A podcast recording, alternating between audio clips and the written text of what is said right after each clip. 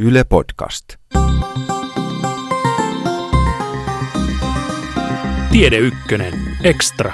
Ihmisiä rakastava erakko. Tarvin, tota, tarvin tosi paljon omaa aikaa, mutta nautin ihan suunnattomasti siitä, että saa tehdä ihmisten kanssa töitä. Ihminen, joka tykkää olla yksin. Siis joillekin ihmisille yksin oleminen tarkoittaa rauhaa, se ei tarkoita piinaa, vaan yksinäisyyttä. Mutta jos sanotaan, että mä oon yksin ja mä en rohkene tavata muita ihmisiä tai mulla on jotain esteitä siinä, että se on mulle niin kuin ongelmallinen kysymys, niin silloin on olemassa joukko erilaisia ideoita, joista jälleen voi niin kuin miettiä sitä, että mikä näistä on semmoinen, mitä mä nyt lähden tekemään.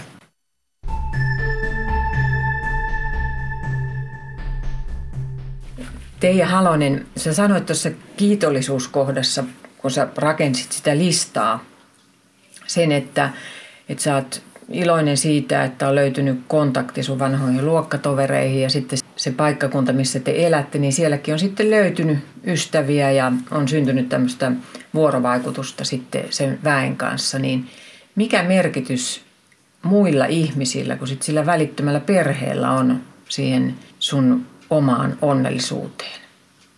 Ja kun sä kuitenkin oot näitä harjoitellut useamman vuoden ajan näitä, niin mitä sä ajattelet? Sosiaalisilla suhteilla on ihan valtava merkitys. Mähän on tämmöinen mm, erakko, joka rakastaa ihmisiä. Mun suuri haave on päästä johonkin ihan yksin kuukaudeksi. Mutta tota, noin yleisesti ottaen mä tiedän, mä tunnen, mä, mä siis tarvitsen ihmisiä ja mä uskon, että ihan kaikki muutkin tarvitsee ihmisiä. Mä pidän niin kuin omaa päätäni tämmöisenä se on joku roskalaatikko huonoille asioille tai sitten se on tämmöinen kirjailijan pöytälaatikko. Et jos mä en pääse niitä roskia sieltä purkamaan pois jonnekin, niin sehän tukkeutuu ihan täysin. E, Eli toisaalta mä en saa niin kuin purettua huonoja asioita itsestäni tai mä en saa myöskään niitä hyviä asioita, ideoita eteenpäin, jos mä en niitä peilaa muiden ihmisten kanssa – Miten sä näet vastavuoroisuuden, kun ihmissuhteisiin kuuluu sitten se, että on välillä, välillä annetaan ja saadaan ja välillä otetaan kontaktia ja välillä ei, että, että siinä on joku semmoinen niin just se vastavuoroisuuden side, joka pitää kuitenkin yhdessä. Joo, siinä mä, siinä mä oon tosi huono.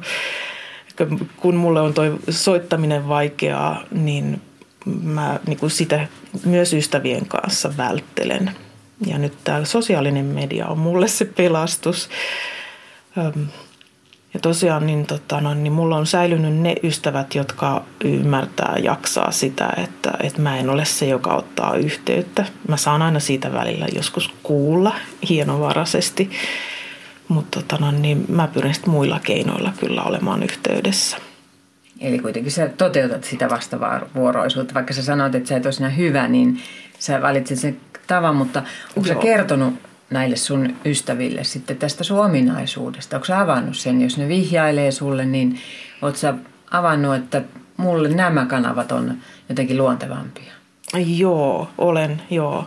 Mulla on yksi ystävä, joka soittaa aina semmoisia tunnin puheluita. Ja, niin, tai ylipäätänsä, kun ihmiset soittaa mulle jutellakseen muuten vaan, niin mä joka kerta sanon, että ihana, kiitos kun soitit, että kun mä olen itse siinä soittamisessa niin huono.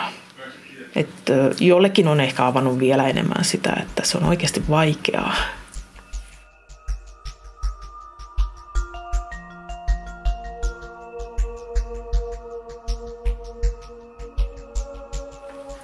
Tässä onnentaidot kirjassa, jossa on näitä onnellisuusharjoituksia, Anttias Mattila ja Pekka Arniinsalo ovat tämän toimittaneet ja kirjoittaneet, niin, niin täällä näihin sosiaalisiin taitoihin, tässä ihmisten kohtaamiseen liittyy tällainen, että, että puhuttele yhtä uutta ihmistä joka päivä. No se ei ole mulle vaikeaa. Mun on vaikeaa soittaa ystäville puhelimella, mutta sitten kun mä tapaan yllättäen ihmisiä, niin mä, mä pystyn puhumaan ja juttelemaan ihan vaikka pitkiä juttuja. Töissä tulee paljon semmoisia tilanteita, että viereiseen työhuoneeseen on menossa ihmisiä ja ovi on sinne kiinni. Ja mä sitten menen ja sanon, että hei, että tuu katsomaan mitä meillä täällä on. Ja, ja sitten keskustellaan välillä ihan vaikka mistä ventovieraiden kanssa. Oletko havainnut sellaista jotain semmoista muutosta, prosessia sitten, että kun sä oot useamman vuoden ajan tehnyt näitä harjoituksia, niin jotenkin ne, se ihmissuhteiden laatu, arvostaminen ja ne teot sen asioiden eteen. Kun sulla Teija Halonen kuitenkin se arki on jokseenkin haastavaa sitten, kun on tämä kehitysvammainen poika, niin siinähän kuitenkin joutuu junailemaan asioita tavallista lapsiperhettä enemmän. Silloin kun Topi oli pienempi, niin kaipasi enemmän sitä vertaistukea. Ihan vertaistukea, että minkälaista on olla vammaisen lapsen vanhempi. Tai sitten kaipas ehkä semmoista mm, vieraiden ihmisten ymmärtämystä ö, tämmöiseen tilanteeseen. Että minkälaisia ne lapset on ja, ja minkälaista se meidän elämä mahdollisesti on. Nyt voi sanoa, että nyt, nyt en enää semmoista hae, että mä en lähde kenellekään esimerkiksi oma-aloitteisesti kertomaan, että hei tässä meillä on tämä topia, täällä on tämmöisiä vaikeuksia, että jos joku ihminen katsoo pitkään, vaan niin kuin se vaan on se asia niin ja, ja tota, mä suuntaan enemmän sitä sosiaalisuutta ja kanssakäymistä ihan semmoiseen normaaliin. Niin kun, että nyt vanhempainyhdistyksen kokouksessa ei puhuta näistä vaikeuksista, vaan nyt istutaan, istutaan ulkona paljussa ja juodaan, juodaan sampanjaa. Eli se on lähtenyt niin kuin enemmän siitä lapsen kautta tulevasta tarpeesta niin ihan tähän henkilökohtaiseen, ihan normaalin aikuisen naisen elämään liittyvää. Jos sä oot erakko, joka tykkää ihmisistä, niin voisiko se olla sitten myös, että se kääntyisi toisinpäin, että siinä on se ikään kuin se yksin oleminen on ensiksi ja on sitten kuitenkin ne ihmiset. Voisiko se kääntyä toisinpäin, että sinä oletkin ihmisiä rakastava erakko? Joo. Joo, nimenomaan ihmisiä rakastava erakko. Tarvin, tota, tarvin tosi paljon omaa aikaa, mutta nautin ihan suunnattomasti siitä, että saan tehdä ihmisten kanssa töitä. Pekka Arninsalo, olet lääkäri ja psykoterapeutti. Miksi ihminen tarvitsee muita ihmisiä?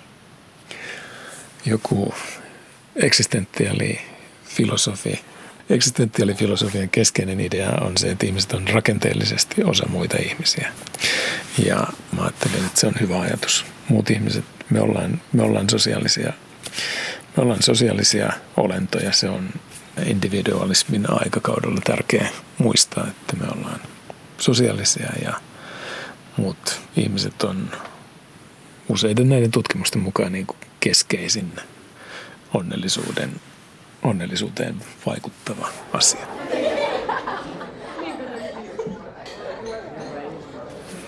Ja eikö evoluution myötä, siis se, että ihminen on täällä kuitenkin kehittynyt ja, mm. ja vallannut maata, niin se perustuu siihen, että me ollaan tehty yhteistyötä. Se on nimenomaan niin, että, että jos me ajatellaan, ajatellaan se, että miksi, miksi, me, miksi me nyt tehdään tätä, tai siis miksi on mahdollista, että teemme tätä ohjelmaa, niin se liittyy siihen siihen asiaan, että ihmisten erityinen taito on tehdä yhteistyötä. Meidän erityinen taito on huomioida muita ihmisiä ja siitä, siitä yhteistyöstä saada niin kuin enemmän, enemmän voimaa niiden asioiden tekemiseen. Et individualismin aikakaudella tämä saattaa vähän niin kuin hämärtyä, että se keskeinen, keskeinen ikään kuin evoluutio, evoluutiotekijä on ollut kuitenkin tämä yhteistyön tekemisen kyky. Psykoterapeutti Pekka Arninsalo, jos nyt on ihminen, joka ei jopa erakko ja kokee, että ei hirveästi jotenkin tarvitse tai ei uskalla mennä muiden joukkoon, niin miten sitä voisi harjoittaa ja lisätä sitä rohkeutta kohdata muita? No, mä ajattelin, että tässäkin on hyvä, hyvä pitää mielessä se, että vaikka me ollaan sosiaalisia olentoja, niin me ollaan eriasteisesti sosiaalisia olentoja. Ja että jos meillä on ihminen, joka tykkää olla yksin. Siis joillekin ihmisille yksin oleminen tarkoittaa rauhaa, se ei tarkoita piinaavaa yksinäisyyttä. Mutta jos sanotaan, että että mä oon yksin ja mä en rohkene tavata muita ihmisiä tai mulla on jotain esteitä siinä, että se on mulle niin ongelmallinen kysymys. Niin silloin nämä on olemassa joukko erilaisia ideoita, joista jälleen voi niin kuin miettiä sitä, että mikä näistä on, mikä näistä on se semmoinen, mitä mä nyt lähden tekemään. Yksi ihan yksinkertainen juttu on harjoitella puhumaan tuntemattomille ihmisille. Siis ihan kysyä tietä, kysyä jotain ihan tämmöisiä arkisia juttuja. Mutta se on ensimmäinen askel siihen suuntaan, että me rohjetaan lähestyä muita ihmisiä. Jollekin tämä voi olla se asia, jollekin se on sitten jotain muuta, jota on, on tarpeellista sitten niin kuin lähteä, lähteä harjoittelemaan.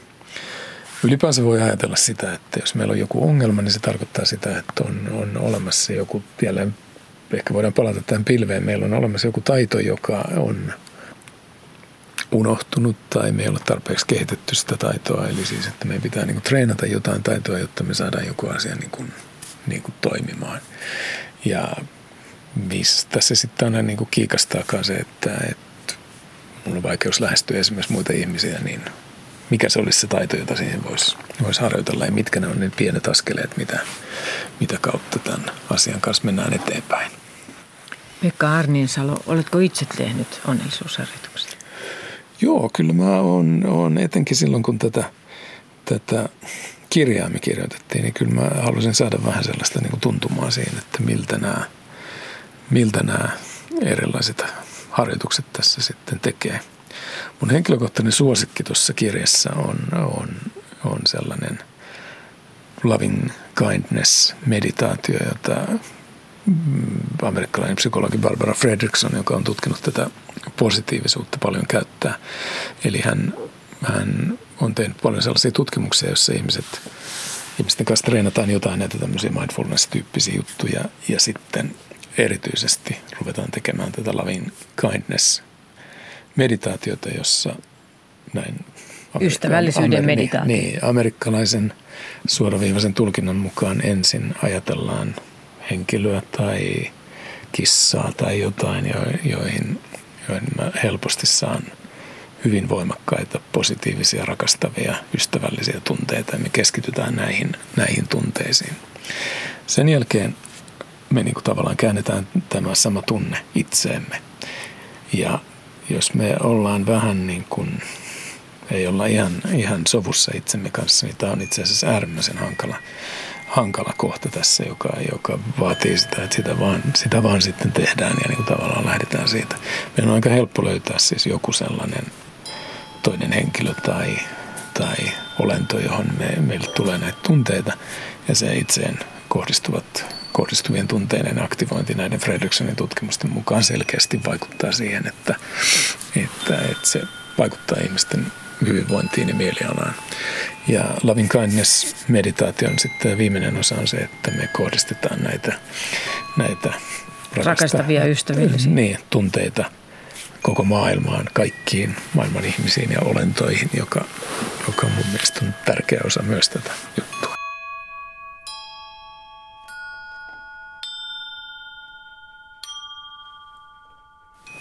Ja yksi versio on tämä buddhalainen Joo. meditaatio, missä se kohdistetaan myös vihamieheen.